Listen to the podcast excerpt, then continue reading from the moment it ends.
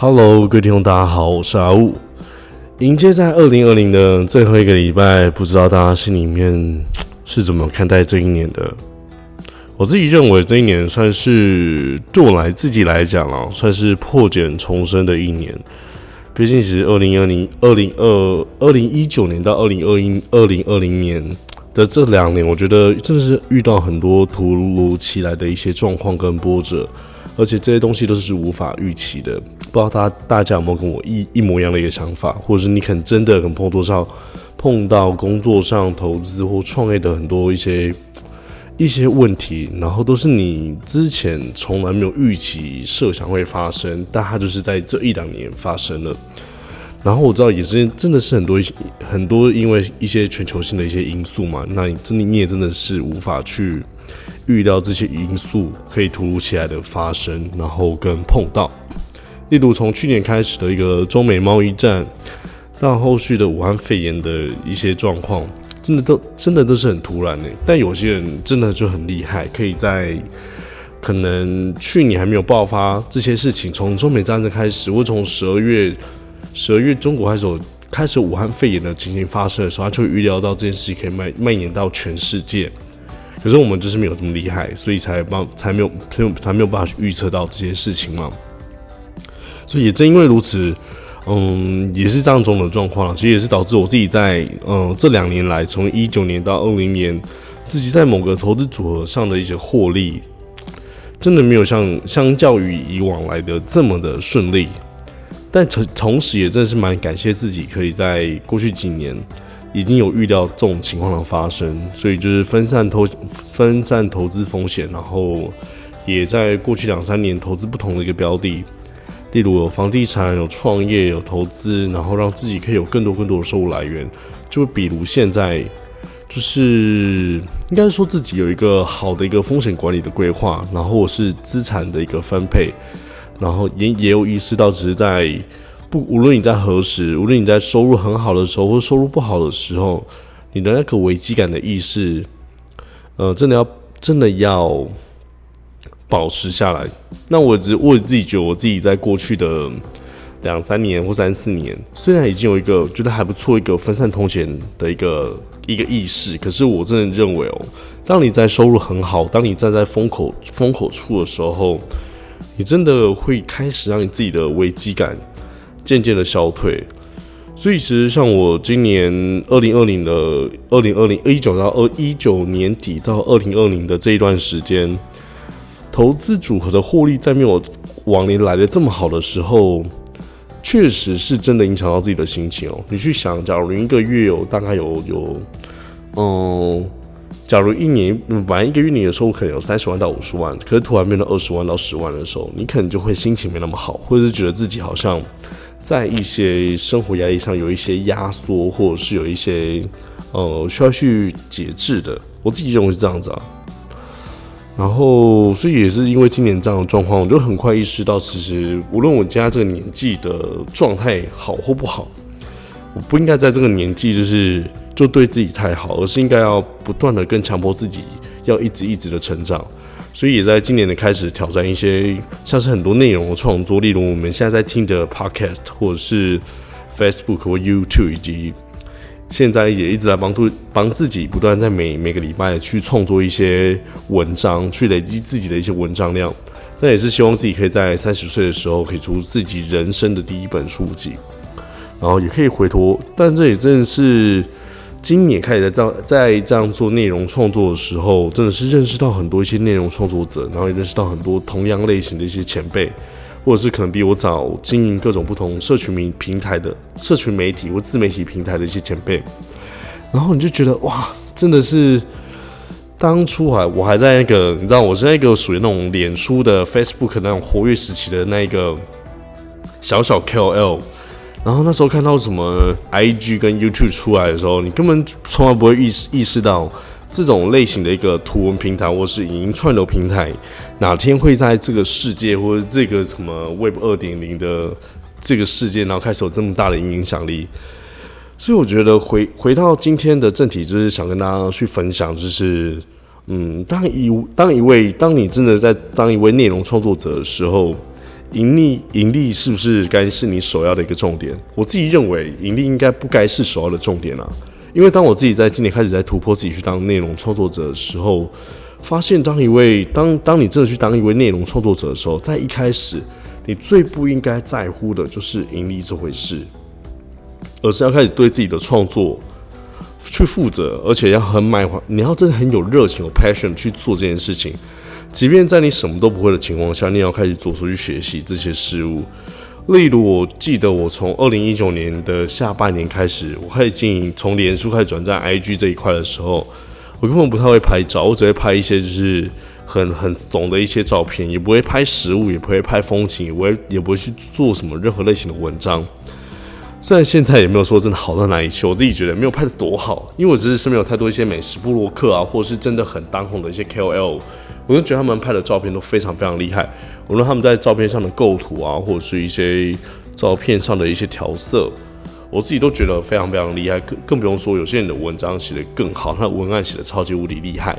你都会觉得自己好像在遇到这些人的时候，自己好像都可以在学习变得更厉害一点。但我觉得也是这样子，是当你开始知道自己不是那么厉害的时候。你就会开始很发愤图强的去学习这些事物，无论这些东西你会或不会。所以啊，我觉得，呃，很多事情啊就是这样子。像我自己以前，我对于自己的脸蛋这件事情，我我也是，你知道，有些人就觉得，就像像呃，有些人就觉得自己自己的脸好像就只有某一个角度比较好看。可是，真正你的脸的某一个角度好不好，好不好看，是因为你用你客观的、你个不是你主观的一个印象去看你自己。不是你看到别人这样的一个主观的印象，然后我在我记得我在去年年年初年底的时候，大概在十月那个时候，九月十月那个时候，我就一直很想要去透过拍照这件事情，去寻找自己在镜头前面，我到底是好看的角度、好看的位置，或是角度到底在哪里。所以我在记得我去年秋天的时候，就去报名了一个自费去报名的一个写真的棚拍，然后我就想要看看，就是我在摄影师的一个观察下。会不会有哪一些角度是观众不是是观众或者是观众喜欢的，或者是我的粉丝喜欢的？但是这个东西却却是我本身我不喜欢的一个角度，所以我就去拍了。我就花了大概六千块左右的钱，六千到八千块左右的钱，我去拍了大概五百张的一个一个那叫什么？五百张的一个照片，然后从中再挑选十张去做修图，然后我就当然当然。就觉得很特别啊，就是你你从来没有去做过这样的这样的事情，但是因为今年去年开始来做这件事情之后，你去跨出你的舒适圈，然后去做一些调整，所以我觉得就是我觉得还不错。就是当你去做这件事情，那后来是照片出来，确实真的是有些有些照片真的不是我，好像不是我真的很喜欢，真的喜欢的那个角度，可是。摄影师就从中挑选了十张，因为我就跟摄影师讲说，哎，那也是因为他叫我选十张，可是我真的不知道哪十张是我真的喜欢的，或者因为五百张实在太多，我就跟摄影师说，那你帮我从五百张挑十张，你觉得还不错的照片帮我挑出来，然后他就真的挑出来，然后也真的是因为这样子呢，我开始去了解，哦，原来我自己喜欢的一个拍摄的角度或拍照的角度，或者是这个类型的角度，竟然是别人也会喜欢。然后可能我看久之后，也慢慢觉得，哦，这这个就是我自己也可以发挥的一个一个一个角度或位置。所以，接回到今天的正题，我自己认为啊，如果你真的要当一位内容创作者的话，如果只是因为你向往这一块自媒体或是这一块市场带给你的盈利，通常这块市，你如果通常你在这块市场越待越久，你就会发现。哦，我们应该说，应该如果你是抱持这种期待待在这块市场的话，通常你的期待越大，你的失落就越大。我记得我自己身边朋友在这几年，很多人都在 YouTube 或是或是 Podcast 刚出来这这几年，我身边很多朋友一直很想要尝试去拍摄或是去录音，然后他们就会准备非常非常好的器材或者是一些企划或题材。然后每一期的内容都非常非常的扎实，然后甚至有那种超级高规格的后置跟音效。可是你说你知道吗？是任何的任何东西都都都是这样子。无论你今天是投资创业，或是你今天是创作，即便是在影音的一些串流平台，或者是一些 IG、p o c k e t 我觉得都是一样诶。你再好、再有质感的一些影音图像，可能都需要大量的一个时间的累积，它才有办法去做曝光啊，然后慢慢的去触及到更多人身上。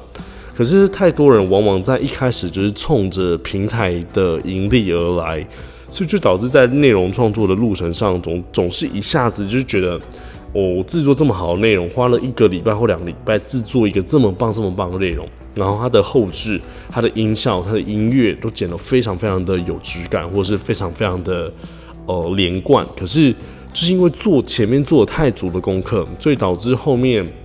当它的它的触及力或它的点击率没这么好的时候，就会非常非常的失望，或者是认为自己好像在这这一块市场是无所发挥的。所以我自己认为不是这样子，就是。很多事情就是你，你当然做了这么棒的一个内容，确实如此。可是你要懂得去坚持这件事，或者是甚至是你，你要知道你在热爱创作。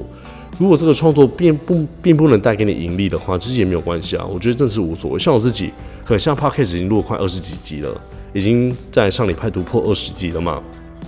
可是到现在我一个盈利都。没有，我也觉得无所谓，因为我知道我热爱做这件事情，而这件事情带给我满满的一个成就感。即便它完全没有盈盈利，我也完全没有关系。每个礼拜还是这样录个两集，录个三集或录一集，因为我知道我在对我自己负责。即便它没有盈利也无所谓。